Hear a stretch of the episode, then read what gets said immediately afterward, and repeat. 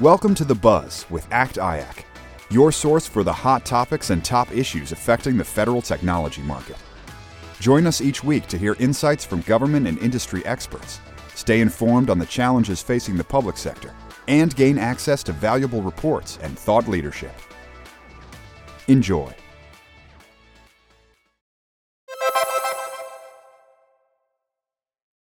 Good morning, everyone. Uh, welcome to ACT IAC Health Innovation Summit. I'm Combiz Abdolrahimi with Deloitte. I'm joined today by a very dear friend, a fellow Texan, and hands down the best and most hardworking U.S. representative we have in Congress, the Honorable Congresswoman Sheila Jackson Lee. Congresswoman Jackson Lee is an influential and forceful voice in Congress and around the world. She is serving her 14th term as a member of the U.S. House of Representatives. She represents the 18th Congressional District of Texas, which is centered in Houston um, which is also the energy capital of the world. Uh, she sits on several important congressional committees as a senior member of the House committees on the Judiciary, Homeland Security, and the Crucial Budget Committee. And she also chairs the Judiciary Subcommittee on Crime, Terrorism, and Homeland Security. She's also the founder and co-chair of the bipartisan Congressional Coronavirus Task Force. Uh, Congresswoman, thank you so much for joining us today. It's a pleasure to be with you, Combiz, and uh, please give Pepper my regards. That's an insight. I need to know who Pepper is. I'm still waiting for Pepper to be able to uh, join my uh, district and uh, visit us, but uh, we got stopped by the pandemic, didn't we? We did. We did. Absolutely. Looking forward to it. You know, so be- before we jump in, I mean, there's so many topics uh, that we could cover, you know, about COVID. Um, and, and we could probably talk about for hours. Um, but before we start, why, why don't you take us back to, to over a year ago um, you know, give us, uh, you know, five minute overview of, of what you observe to be, you know, some of the key takeaways from COVID, um, you know, our response to the virus and, and, and, your work in this space. I mean, you don't see, you don't run into too many con- members of Congress uh, who are opening testing sites and running vaccination clinics and, and getting vaccines in arms like you've been doing. Well, thank you so very much. And, and let me first of all thank the American Council for Technology, uh, the Industry Advisory Council, and Deloitte uh, for this session. You're right, Combiz. I can tell you that um, I have uh, served on the Homeland Security Committee since the uh, terrorist act of 9 11. Uh, but in the course of that work, uh, I took and take very seriously domestic security, national security, uh, as the landscape presents itself. So it is not just terrorists flying in planes and horrifically hitting the World Trade Center, uh, but it is uh, the likes of uh, cyber attacks and ransomware, and of course, pandemics. Uh, early on in the uh, years preceding this pandemic, uh, I happen, as you do, live in Houston, and there are a number of infectious disease specialists who understand what's happening to the world. Partly, some of this happens because of climate change, to be frank with you. But as you well know, we confronted the Zika virus, H1N1, and Ebola. And they were, I think, text cases uh, for America. I'm not sh- saying that we particularly did that well, to be very honest with you. Ebola, of course, um, we didn't get a handle on it, um, and individuals were exposed. People came into hospitals and weren't diagnosed. Uh, nurses were not, uh, medical professionals weren't properly dressed. And so we know that we had an Achilles heel. So, about, um, let's say this is 2021, June, um, I would say January, February. The first press conference I did regarding the pandemic uh, was, I believe, in February. I believe it was February 10th when I went to the Houston Intercontinental Airport as a member of the Homeland Security and wanted to know whether or not the airport was prepared to assess individuals coming in um, from, you know, at that time, Asia, China. Uh, but um, I'll tell you a story about this. I'll try to do this very quickly. Um, to determine whether or not uh, we could prevent people who may be sick, who may be carriers. Did we have a testing protocol? Uh, what were we doing to protect our uh, frontline workers, like Customs and Border Protection, uh, TSAs, TSOs officers, etc. Um, and to be honest with you, we weren't that quite prepared. In a hearing in Homeland Security, I asked um, the deputy of NIH, as I can recall, about when they first heard of COVID 19. And to my dismay, they said around August or, excuse me, around October or November of 2019. So we were not prepared.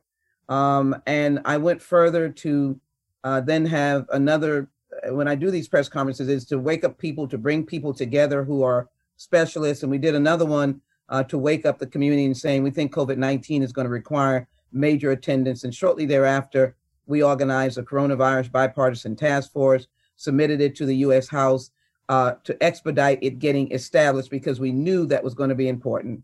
So, what I would say to you is that I was disappointed. One, uh, this, this is not a, a partisan issue. It shouldn't matter what president is in office to mm. take care of the American, uh, the, the, the domestic uh, requirements for security, uh, safety, and health uh, for the American people. I'm disappointed that uh, there were officials who were aware of COVID uh, in the fall and winter of 2019, uh, and then further disappointed of our lack of preparation. So that's why we organized the coronavirus task force, of which we can talk about later more extensively. But that's why um, I then began to see that testing was like a privilege. It was amazing. There were people fighting and struggling to get tested. Uh, and they were talking about appointments and uh, bring your bring your health care card. And this was a, I don't think we grasped that this was a pandemic, that the best thing we could do for the American people is raise up the public health infrastructure and test mm-hmm. everybody, everybody. And so we took that uh, philosophy, worked with a, a small hospital, um, United Memorial um, uh, Hospital and uh, Medical Center, excuse me, and um, we began testing the first day on March 19. And I'll just end with this. Uh, we opened it up.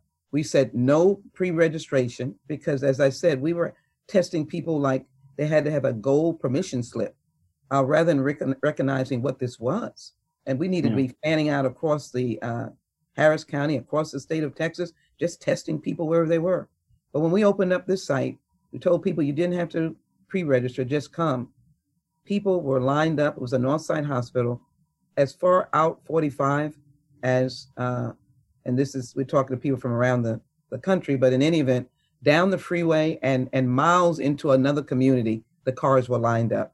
And in the course of people coming in, there were individuals that we had to remove from their cars and immediately place them in the hospital. That's what we were facing even in March. And that's why I believe uh, we have to uh, learn from that for anything that comes at us again. Thank you, Congressman. I mean, you know, you, you talked about this, um, you know, how you were able to uh, get members of Congress uh, from both parties organized, uh, you know, which is which is no small feat in itself. And, and you founded, you know, the bipartisan Congressional Coronavirus Task Force. You know, I, I understand it's been reestablished for the 117th Congress. Um, you know, can, can, you tell us a little bit more about sort of the task force and um, and, and you sort of talked about this already, sort of what it is, but you know, why was it formed, and and maybe provide sort of an update from the task force and and, and what some of their thinking is post pandemic.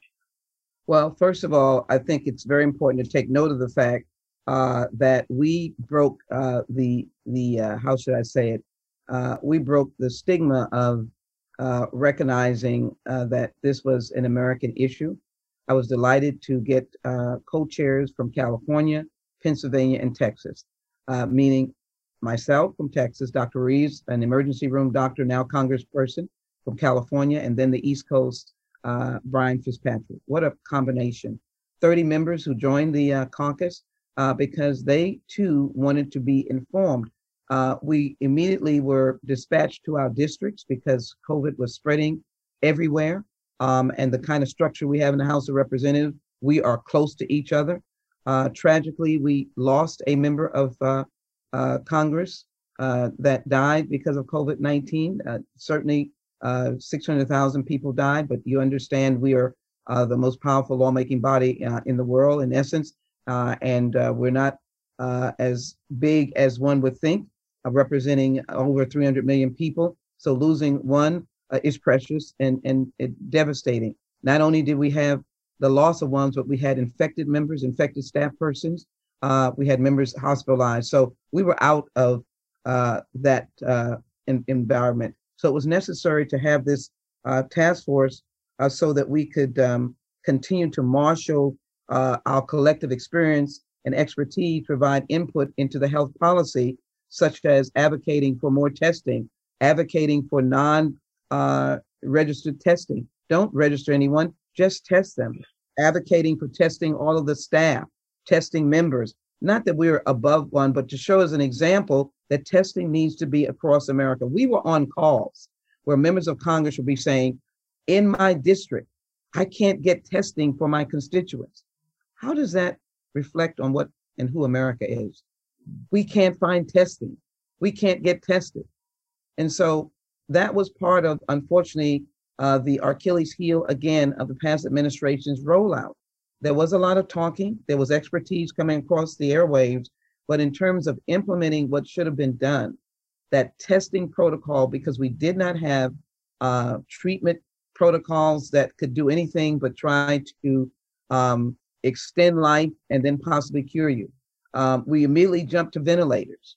We were on calls where people, hospitals could not get ventilators. Governors were competing in the open space marketplace against each other, as opposed to ventilators coming in from the federal government, which they should have. So our caucus, our task force, uh, was uh, to discern uh, where the weak points were. And so for one of the meetings, we had the participation of Christopher Krebs. We've all seen his name, a director of CISA, that's under Homeland Security. And he spoke about the responsibilities of CISA for defining and providing guidance on how to best protect essential workers.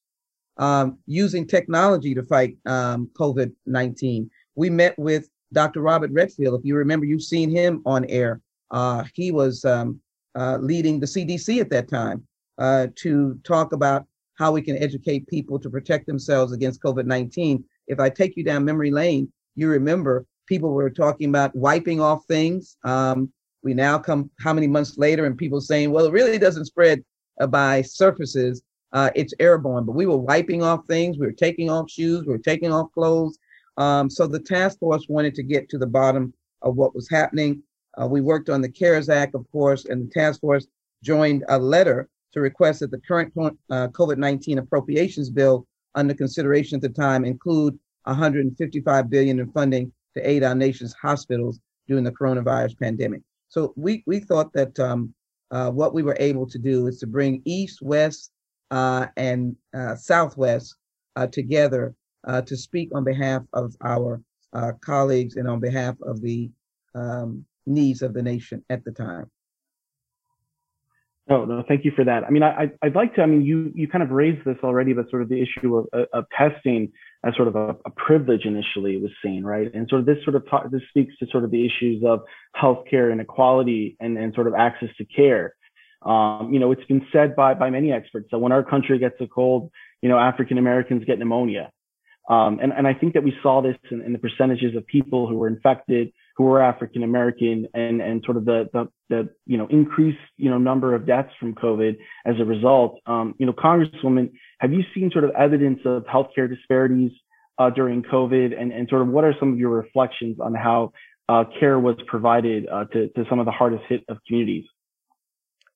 You know, I just um, uh, thank you, Combiz, for that uh, question. That is both an emotional and um, um, policy focused question uh, that should be uh, front and center. Um, because I was so immersed in the issue, um, one of the things that I did as the chair of the coronavirus task force is to encourage my local media to get involved. And I encourage them to do the first uh, town hall televised meeting on the coronavirus or COVID 19. Um, and I brought in from New York Presbyterian and Dr. Williams who I had engaged with in another uh, discussion because I'm involved. I had asked for who I could talk to because, as everyone knows, New York was so hard hit. Uh, and he explained at that time, and the early video that we saw on the uh, various national news stations was right out of New York, and right out of New York Presbyterian, where operating rooms became um, hospital uh, bedrooms, hall- hallways were filled with patients, and that's where this particular doctor worked. And he explained that there were African Americans or people of color coming into New York emergency rooms when COVID 19 hit. And I think we should also recognize that the origins of how it got to the United States were Europeans. Uh, in my district or my community, it was a, a, number of individuals who went on an Italian uh, vacation, 15, and they came uh, back uh, to Houston, uh, and they were infected. Um, some a good number of them, and we know that in New York it was some European travelers, Americans who traveled to Europe, who came back and were infected. But in any event, these persons were like essential workers living in public housing and otherwise. They went to the emergency room. They were people of color. Uh, they had no health care. Uh, they were given aspirins and and go home and uh, rest because it was not diagnosed. It, they didn't know what it was, and that spread. But more importantly, those persons lost their life because it was going. It was it was it was moving so fast. Was taking over the body so fast that if you didn't get hospitalized, uh, you were not going to survive. It then hit uh, New Orleans. Many people realize that some of our uh, famous jazz uh, musicians and others died in New Orleans, which was a heavily African American city. It hit Detroit, heavily African American city, and then it began to spread, uh, and it spread to Hispanic community, high numbers. In fact, I was just uh, taking a census out of one of our local hospitals, uh, and the 90% of the patients in that hospital right now are Hispanic patients. So it is, it was, it, it opened the cancerous sore of the lack of access to healthcare, which we've been fighting for with the Affordable Care Act, uh, which unfortunately in my state, uh, my governor did not take what we call the expanded Medicaid that would have given people uh, hospital care. It also, I think, uh, had us look squarely into the needs of the public hospital system. We need to build that system up. That system needs to be prepared in a pandemic to take everyone who needs care. It shouldn't be a question of whether or not they have insurance or don't have insurance, whether they were able to get Medicaid or not get Medicaid. It should be, it's a public health crisis, it's a pandemic. And if they have to put in MASH units, and then at some point, um, the federal government finally caught up uh, and they were putting in, bringing in the military. In New York, they had to bring in one of the military ships uh, to deal with some of the uh the other cases of, uh, of uh, healthcare needs so that the hospitals that were on the ground could deal with the COVID 19 patients. But that's what we learned. We learned that when you don't have health care, I, I happen to be an advocate of HR 40, the lead sponsor that's a commission to study slavery and develop reparation proposals. I call it a repairing bill. Uh, and uh, Harvard University Medical School did a peer review study that indicated that if African Americans had reparations, repair of this legacy of slavery before COVID 19, their numbers would not have been that high, which I assume their analysis was based upon the idea of the huge lack of health care, access to health care in minority populations and particularly African Americans. So your, your question is, is well on, if you will. Uh, we continue to see that in other indicia such as diabetes, heart disease, cancer, that the numbers are high uh, in uh, breast cancer among African Americans. These numbers are high um, and they are, are probably uh, DNA related. Uh, they they are probably um, I call it legacy related in terms of poverty and uh, lack of good nutrition. But we were hit hard uh, by COVID nineteen. You're absolutely right. Well, Con- well, Congresswoman, it, has been an absolute delight. Uh, you know, we could probably chat for hours, and, and there's so many other topics that we could have hit on. Uh, you know, really want to thank you again for your time and Thank you for your insights and, and for all that you've given to our country in this fight against COVID. You know, I have no doubt that you will, you know, continue to make a big impact that improves healthcare for all and, and, and keeps us safe. Thank you. Thank you so much. Uh, you know, really appreciate it. May, may I just uh, indicate uh, first my appreciation to uh, this uh, summit. Uh, and I know that you'll continue throughout the day. And thank you for having me. And then secondarily, let me thank all of the first responders all of the nurses, doctors, firefighters, police, uh, essential workers that we learned to appreciate, grocery store workers that we encountered that got very sick, transit workers, TSOs, airport workers that got very sick um, because we were not prepared. Let me at least thank them for getting up every day and going to work. Um, it was in uh, a year ago that I wrote in the Houston Chronicle an op-ed that said uh, that COVID-19 equals a national security crisis, a national security um, uh, moment, and that healthcare, lack thereof, pandemics can uh, undermine national security. I hope we have learned our lesson. We not, should not let up. We should be studying COVID 19 now because uh, it is still present. The variants are present. We're watching what's happening in India. Uh, we're watching what has happened in South and Central America. So I would encourage continued uh, collaboration Technology can be very important. And my final point is, is that vaccinations, I'm in my 15th, 16th vaccination site. I've moved from 56 testing site to now vaccinating and trying to use mobile units going into communities and just standing up a site and say, look, we're here ready to vaccinate you. Um, get your children vaccinated. Pfizer is eligible, um, able to vaccinate your 12 year olds. And we are finding now that 12 to 17 year olds are the sickest. They're the ones that are being hospitalized. Uh, and if we want to have open schools and to get our children educated and back and being the best and the brightest in the world, we need children vaccinated, 12 year olds. And so we can be part of the solution and not part of the problem. We can be part of the prevention and not part of the spread. And so I encourage everyone, let's get working together, collaborate. This is an American uh, issue. Uh, it is for the family to work together. Collaboration is key. Thank you so much, Congresswoman. Thank you.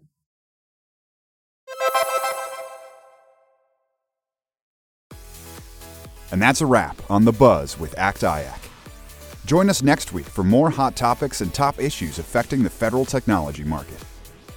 Don't forget to subscribe and leave a review on your favorite podcast platform, and follow us on Twitter at ActIAC. More information about today's show can be found in the episode notes. For more insights, visit www.actiac.org. Thanks for listening.